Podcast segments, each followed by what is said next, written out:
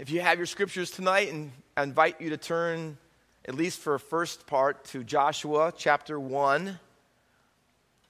And we're going to take a look, a biblical theology study tonight of the uses of the phrase be strong and courageous. Again, it's mentioned more than you probably ever knew. It's at least 12 times in phrases that are almost identical or similar in some way. You could even get to the number 15. So it's quite there. If you want to write them down, um, it's used um, in the Old Testament in a number of different places. Three of them are in Deuteronomy 31. Moses is challenging on his last lecture, sermon to Joshua before he's going to die. Uh, he's not going into the promised land. Joshua's leading them. So he tells them, Deuteronomy 31, 6, 7, and 23. Those three times before Joshua ever officially takes over and replaces uh, Moses that he needs to be strong and courageous and don't be afraid or to be dismayed. Um, he tells them that three times. And then obviously, God takes up that same verbiage in the chapter that we're looking at or focusing on primarily Joshua chapter 1, verses 6, 7, 9, 18. Four times in this text, even the people of Israel uh, chime in with the same resounding phrase be strong, courageous, only do that. We have a few requirements of you, Joshua. Let God be with you like he was with Moses, and you be strong and courageous. And so that's in verse 18. And then not only that, but believe it or not, the phrase is in the middle of the book in Joshua 10 25 at the battle where God allows the sun to stand still. It, it also closes up the book or finishes. It's like a framework the beginning, the middle, and the end. Joshua 23 6. It's really the framework, and you could almost read the entire book and the stories in it with this admonition or command in mind to be strong and courageous. It's really the framework of the entire uh, book of Joshua. But as I mentioned before, it's not just Moses giving this command or this, this ordination uh, encouragement to Joshua, but it's also David on his last lecture before he dies to his son Solomon that will take his place of king of Israel. So um, he says it to him. 1 Chronicles 22 13 and 1 Chronicles 28 20, both those statements be strong, courageous, don't be afraid or be dismayed. In, in 28 21 are Solomon when he is attempting to do something that no one ever has done. There's never been a permanent structure of worship and sacrifice to God. It's always been the tabernacle. And before that, portable and movable altars. But now a new phase is coming into the kingdom where God's going to dwell in a place and his people are going to be there with him. So it's not only a phrase that encourages us in times of battling, but also in times of building. And then lastly, we have one other one that's very similar in Second Chronicles 32 in verses 7 and 8. And it's during the time where Hezekiah is being sieged by the the Assyrians, and Sennacherib is leading it, and he is outnumbered, and he doesn't know what he's going to do.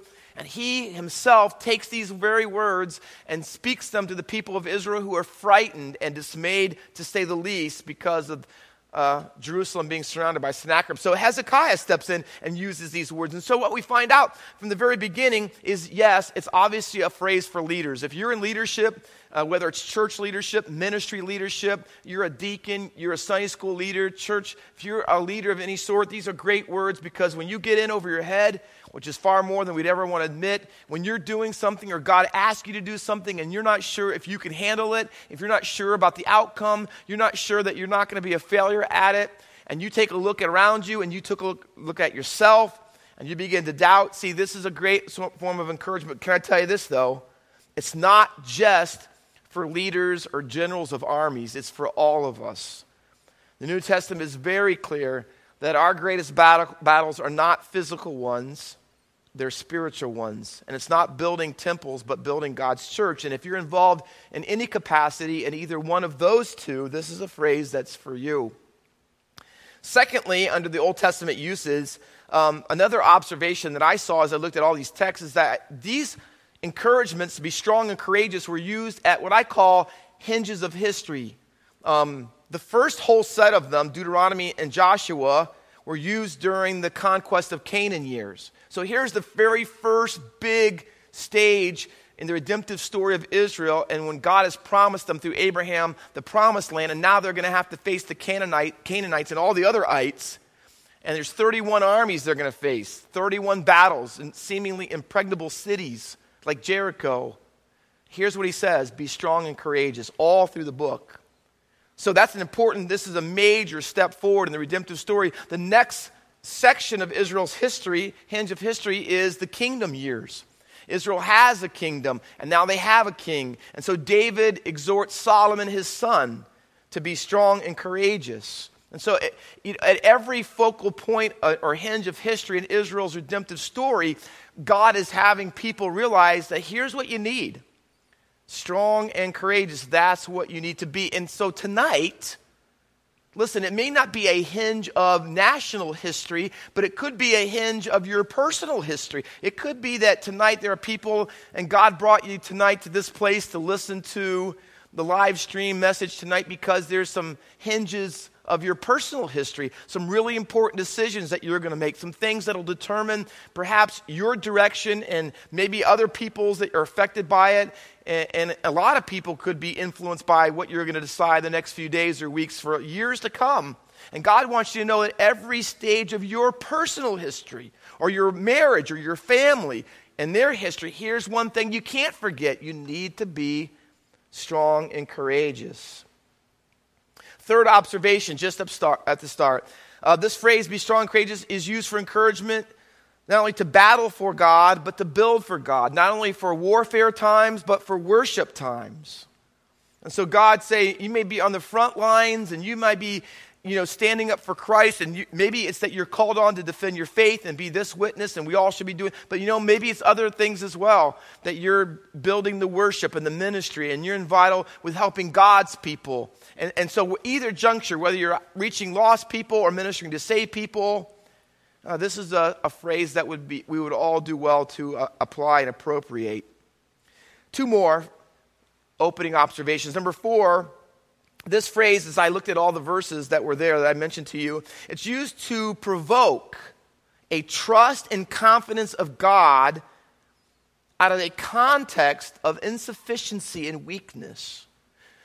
Hezekiah, Joshua, Solomon, these are people who were encouraged to or provoked to trust God. Be strong and courageous. I mean, you God's asked you to do this, and whatever it is, you be strong, you be bold, you believe that God will give you the strength because what their problem is, is they don't or not for sure they don't realize that or know it. They are operating out of a question mark when it comes to whether they can handle it, whether they can work through the situation, whether they're really the person fit for the task or the thing that God's asked them to do. And, and that happens to all of us. I mean, you may say, God, you really, you think I should do this ministry at Faith Baptist Church? Or you maybe, you really think that I'm the one to reach that person with the gospel? Or, or you really think that I should be the one who, and, and you can name whatever it is you think God's asking you to do at your job or in your family or whatever whatever it might be. But here's what I know that these encouragements or these exhortations came to people in context where they thought that maybe they just weren't sufficient. They weren't enough. They weren't powerful enough to do it. Joshua follows Moses in the opening chapter of Joshua 1, Moses is dead. It's repeated a couple times. The number one leader in Old Testament history that everyone refers to is now off the scene. And guess what, Joshua? You get to be the one who follows him. I mean, look at the Red Sea and all the things and the Ten Commandments and everything God did through Moses, and you get to be the guy who follows him. You're going to face military battles. You're going to conquer a whole land, and you have no soldiers with training ability, no prowess, no military experience. Joshua probably didn't know for sure if he was up to it. Solomon, his dad, was famous. I mean, the fam- most famous king that Israel would ever had. I mean, he slew Goliath. He was unbelievable man of God. And Solomon gets to follow him. And he's the one that's going to do what no one else had done build the temple. And I'm sure in his mind he was wondering, why didn't my dad do it? Why me? Hezekiah, in facing possible odds, and for all realistic purposes, hope for him and Israel were gone because nobody was going to beat Sennacherib. Not 186,000 soldiers. They, weren't, they were outnumbered uh, over and over again, 10 to 1. But see, Hezekiah says, now's the time when things are at their worst that we need to be strong and courageous. And lastly, opening observations. This phrase, be strong and courageous, is used to describe how God works in and through people. Now, listen, When God tells you to be strong and courageous, we're going to find out in a minute that that strength and courage is embedded in the strength that God has. It's not just something that you have on your own. Although, can I tell you this? Hezekiah, if you read Second Chronicles 32, he also told the people to be strong and courageous and don't be afraid or be dismayed because God was with us. He repeats the exact phrase, really almost. But here's, here's what he says. But the verses before, in verses 5 through 7, leading up to it, said that he made more shields and he made more sh- spears and he fortified uh, places that had crumbled and had, were broken down. And he made it so that the water wouldn't run so that the enemy couldn't have water to drink while they were sieging them. I mean he did everything that he could. And in the end the crazy thing was all the preparations all the battle plans that he made they never used any of them god had an angel come and strike down the Assyrians, and they didn't have to lift a finger, and they went out and the battle was over. But listen, it was good for Hezekiah to make battle preparations. You know why? Because not one time in all the 12 uses of the phrase be strong, courageous, it's never used after the battle. Only one time during battles, not a specific one, but during the conquest.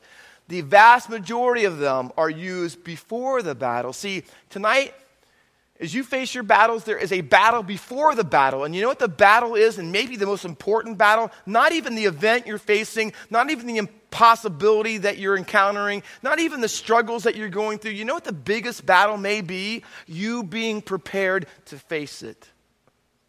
And here's how we get prepared be strong and courageous. Whether you're battling, whether you're building, Here's what God's looking for. I want you to be strong. I want you to completely be confident and trust me and believe that I can do what I say I can do. But at the same time, I want you to make preparations. I want you to prepare yourself and have everything. Now, God may or may not use it.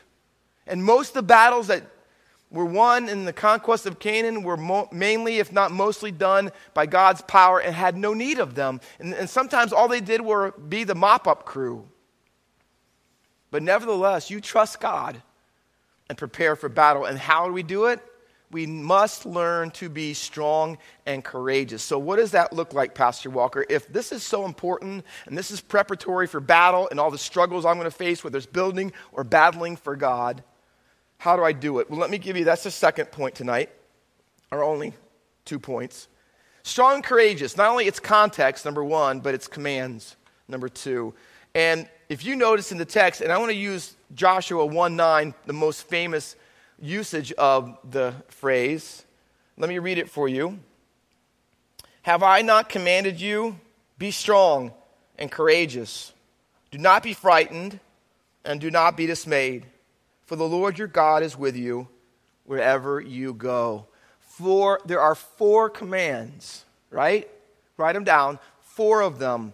Two of them are positive, the other two are negative. The positive ones, obviously, are be strong and, number two, be courageous. All right? And they go together. The other two are negative ones. Not only are there two things you should be doing, there are two things you should not be doing. And the things you're not to do, if you're going to be prepared for battle, is don't be afraid or frightened, and don't be dismayed. And can I tell you up front before I get a little bit more of an explanation of them and how they relate to each other, is that you absolutely need both of them.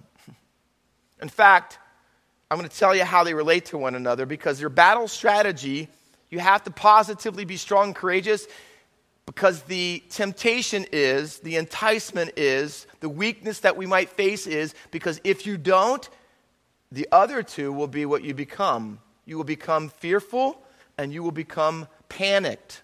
And that's what the word dismay means panic, disintegrate, terrified, shattered is the idea of it. You, we would say today, you fall apart. And God says, here's what I don't want you to do. When you look at your circumstances, when you look at the battles, when you look at some things that look impossible, and maybe you're facing them tonight in one form or another, He says, here's what I don't want you to do. I don't want you to be controlled by, dominated by, dominated by fear. Because you know what fear will lead to? It will lead to you falling apart, you being paralyzed. You won't go on the battlefield. You won't face those things. You won't build or battle for God. So these commands are always before battle. And so I took the time to make some calls this week and talk to people, actually, some friends of mine in ministry and some even some more distant relatives of mine. And I asked the question when in your life were times where you really needed to be strong and courageous? And can I tell you, first off, people started telling me their stories, and, and, and, and I did it over an app where you could actually visualize the people as they're talking and see them. And it, it became surprisingly emotional for people. Um, started to tear up. I mean, because the, the situations where people needed to be strong and courageous were very difficult. I mean, they ranged from cancer, fighting cancer, cancer at 22 years old. I mean, they were uh, one was relational betrayal. People that they trusted and people that they were close to turned their back on them, did things to undermine them in ministry. Uh, talked to one couple who did not realize that they had a child when it was born and there was a serious uh, physical disability and all that went with it and the raising of that child and care for them and all these years later um, still with them and, and all the strains as well as joys that go with that. I talked with my friend who one time left a certain pastorate job and knew he shouldn't be there, but didn't know where he should be, and left not knowing that he even had a job, and, and told me, still with it etched into his face, how difficult that was, not knowing the certainty uh, of the finances that would take care of his family, physical pain that people endured. I mean, surgeries and chronic conditions that just don't go away or they last a long time and having to deal with that and wondering if anything will ever be different or you're ever going to feel better or have any sort of a normal day again. Standing up for God at work. I, I've recent days have talked to people even here at Faith who, because of the political correctness and social pressure that's put on people, even at your job, that you're going to need to do this and put this on your door and you're going to have to do this and stand up for these issues that you may totally disagree with lovingly, but you still disagree with. And, and, knowing that when you say no to your boss, it may cost you your job. Didn't see that one coming. I even talked with some people that had less than house, uh, adequate housing. Uh, talked to me about houses they lived in. You could see your breath in the wintertime and snakes and rats in their homes and all kinds of different things. and, and I came to the realization that the Bible portrays the need to be strong and courageous oftentimes when you're facing big events. I mean, armies that you don't think you can beat, projects that you don't think you can complete. But I also found out in talking to people that it's not just big events, it's small events too. I mean, just daily things that are difficult and stress you out and the pressure of it. I mean, daily things that happen all the time to the point where uh, one person told me, and I quote, Sometimes, Pastor Walker, being strong and courageous is just surviving and making it through another day. I did not have that in my definition. But maybe being strong and courageous is different for different people. It's not just hinges of history, but sometimes it's smaller things, hurdles in history. It's not always just the major things, that you need to be strong courageous about, but sometimes it's the minor things, but the minor things that happen over and over again or repeatedly or on top of one another. It's not just national events like the history of Israel and the promised land and the kingdom, but it's personal events in your life that really impact you and your family. So these four commands are not just for leaders, generals, kings, they're for everyone. And they're not just about physical battles, at times they're about spiritual battles.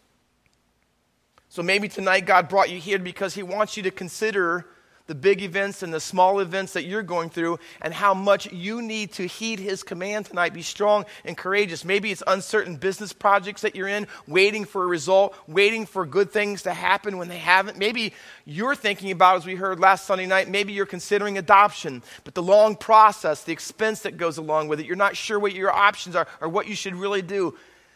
Maybe it's pressure at work to follow what everybody else is doing, or will you stand alone for what is right? Perhaps it's more on a personal, spiritual level of caving into temptations that you've been defeated by lately. Will you be strong and courageous and face them and defeat them in the power and the grace of God? Maybe it's surrendering to depression and anxiety over things that constantly plague you in your life. So let me ask the final question tonight. How do you then put these two sets of commands together, the pause and the, how do they relate to each other? When God says be strong and courageous, how does that relate to don't be afraid or be dismayed? Well, the, let me give you some thoughts tonight that hopefully be practical as well. So let me give you this. You need to do the first two commands in order not to do the second two commands. I, I've mentioned that already. So you need to be strong and courageous so that you won't be afraid and dismayed. Let me say it to you this way. Let me put it to you another way. It's both a fight to be something and not to be something. It's, in other words, a fight to be not controlled by fear because when you're controlled by fear, it produces dismay. When fear controls you, you will start to panic. You will start to break down. You will be terrified. Your life will start to feel like it's falling apart, shattered. Those are some of the definitions of the word and how it's used. And that's what takes place when fear dominates you. And when you're facing armies that are bigger than you, stronger than you, projects that you think are overwhelming to you, there's no way that that's ever going to get done or happen that way. It's not hard to be overwhelmed and controlled by fear, and it leads to being dismayed. And God says that's not what the child of God should ever face in the sense that it controls them. Instead, here's what he says in replacement.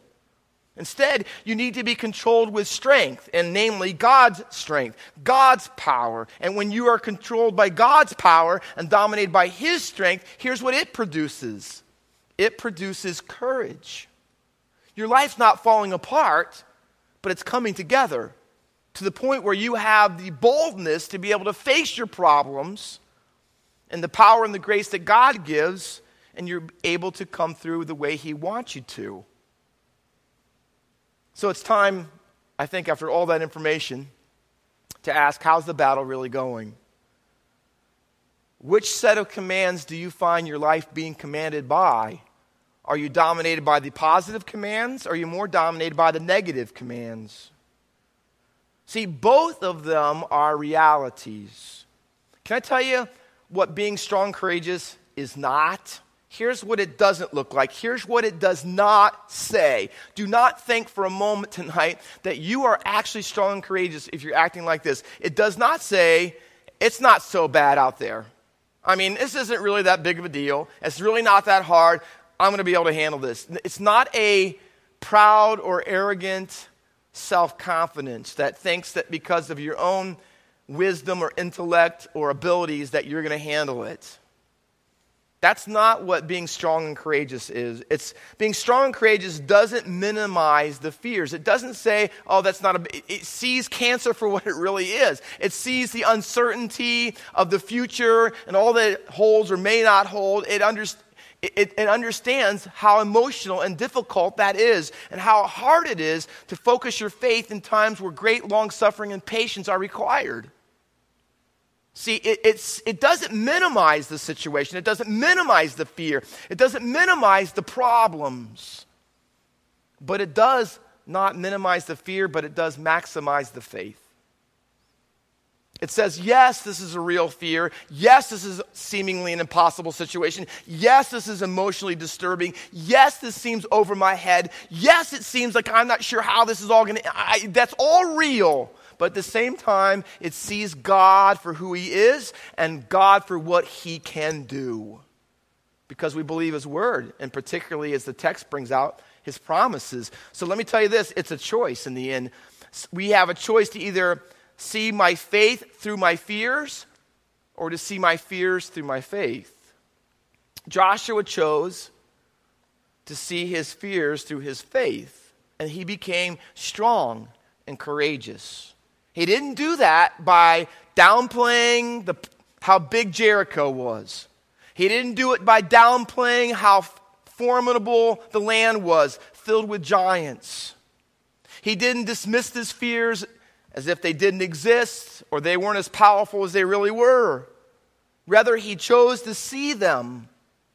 Not just power, positive thing. No, really see them by faith. Even though his physical eyes may said one thing, spiritual eyes, he saw them in the light of who God is and what he has said. And that is brought out very particularly at the end of the verse we just read.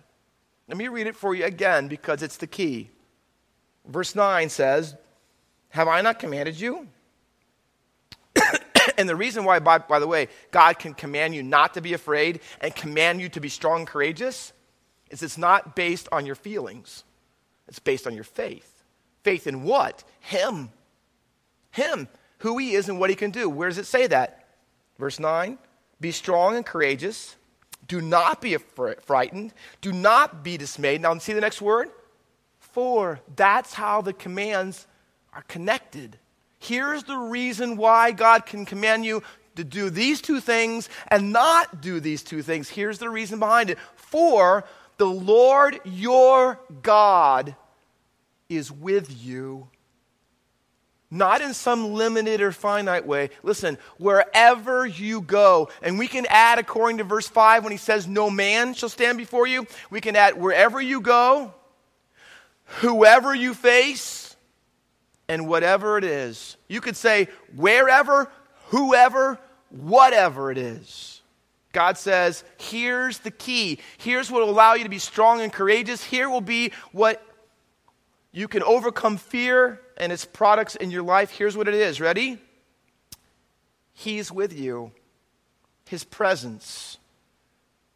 Six times in the 12 times that be strong and courageous is used, it is followed up by these very same words. Some level or some form of God's promised presence with you. An example is what David said to Solomon. He said it this way. He didn't say, only I'll be with you. But he elaborates and he says this added phrase He will not leave you nor forsake you. It's not that God's with you up until a point, it's not that God's with you up until it gets too hard, even for him. No, there's no limitations. He says He will not, and it's never. He will never. Hebrews 13 5 uses it in the New Testament. He will never, ever leave you. He's not going to abandon you, He's not going to leave you in the lurch, He's not going to have you See, it's not going to happen. He'll never forsake you. That's what it means. Second Chronicles 32, 7 and 8. Sennacherib and his 186,000 soldiers surrounded Jerusalem, and they were greatly outnumbered, and they had really no hope from a human perspective. Here's what Hezekiah says Be strong and courageous. Don't be afraid or be dismayed. For, here's his reason. Ready? There are more with us than with them. Physically, that wasn't true. There weren't more with them. There weren't more soldiers. There weren't more people. There weren't more spears and swords. There were far more, far more outside the walls than inside the walls. Then what did he mean? Here's what he meant. He explains it. For with them is the arm of flesh. All they have is physical human power. All they have is swords and spears. That's all they have. And for most people, that would say, What do you mean all they have? That's all they need. Oh, oh no, no, no, no, no. Not when you see your fears through your faith. Not when you're strong and courageous. Not when you see God. Here's what he says With them is an arm of flesh, but with us is the Lord our God. See, that was theology. That, that's what made the difference. So, being strong, and courageous, and not being afraid or dismayed is not based on, listen to this, it, that strength does not come from inside you. That strength does not come from outside you. You know where it comes? From beside you. you hear that? Be, what's beside you? Namely, God. See, the Assyrians may be outside, fear may be inside, but God is beside you. I am with you the entire way. So let me summarize it with some statements that you can use to pray for yourself, to face your own battles and circumstances, battling your, and for others as you pray for them. Being strong and courageous, do not fear, be dismayed. For, when you add that little for on there and you include God in it and you make Him the center of it and you see everything in your life through that, here's what it means practically. Number one, you're never alone. You are never, never alone. You may feel like it. You may be filled with, you may be in a house that's filled with people, and you think nobody understands you. No one really understands where you're coming from, what you're going through. They just don't get it. And to some degree, it may be true. But you are never, ever alone. One of the people I interviewed said that it was very difficult to be strong and courageous when they felt like they were the lone wolf. When they were being hunted down and there was no one standing by them. I, when I heard that, I thought of the passage at the end of Paul's life in 2 Timothy where he says, At my first apologetic or my first defense, no one stood with me. He says, May God not lay it to their charge. But the next verse, 17, says, But the Lord stood with me. See? The Lord. See, friends may be fickle, and other people as well. Family can be fickle, but the Lord is never fickle. He's always faithful. You may feel like you're the lone. You may have the Elijah syndrome. God, I'm the only one left standing up for you. And God says, Oh, no, no, no. I have 7,000 other servants, right? You are not alone. You're not alone when you go to school this fall. You are not alone at your job. You are not alone in your marriage or your family. You are not alone when you stand for God, when you do what's right, and when you're uncertain about the outcome. You are not alone because I am with you. Can I tell it, say it to you this way? I am with you is God's one liner for every problem. it's God's. Listen, you have an argument. Say, God, hey, I, I know uh, uh, that you have all these things going on and who you are, but God, and He says, uh, stop. I'm with you. See, it's, it's the one line that stops every argument. You really can't argue back with God. I mean, because when He tells you, I am with you, what are you going to say to that? You're not because it solves all problems. Not because everything will work out the way you thought it would, not because everything's going to turn out the way that you want it to, but He's with you. And you know what it means? It's not that everything's going to have a rainbow at the end of it,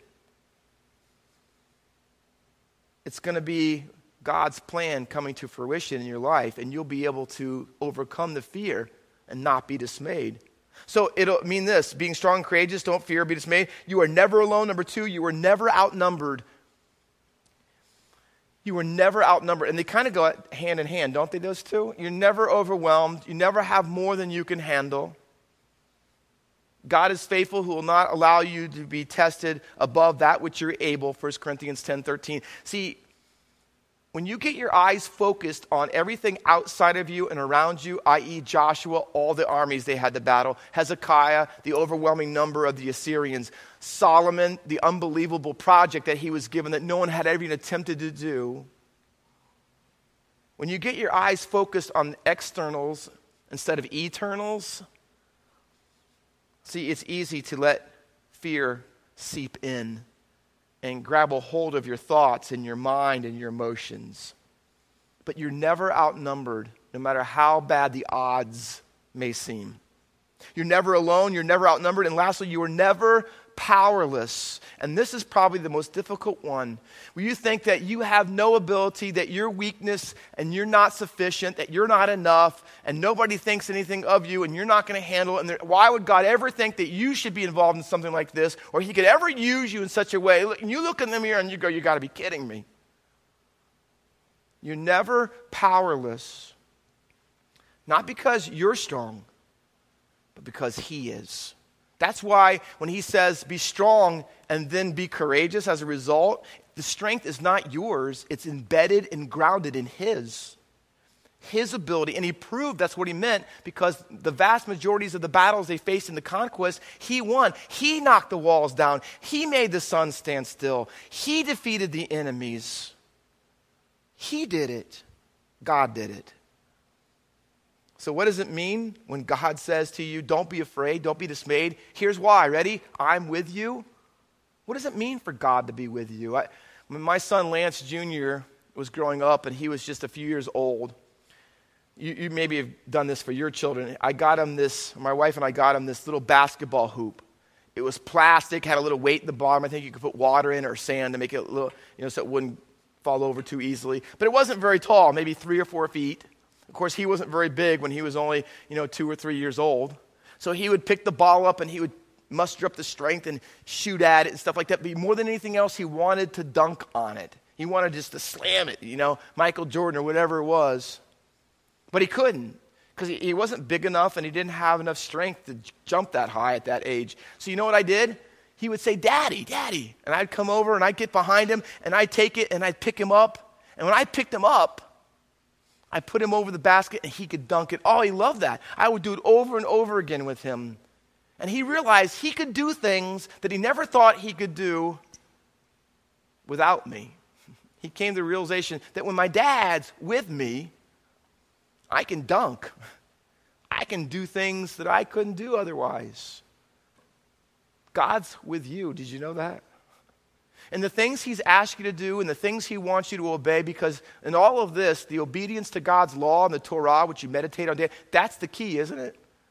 Success and prosperity in the promised land and in the conquest was not based on numbers, strength, power, wisdom of your own. No, it's all based on who God was and what He would do and what He said He promised would happen.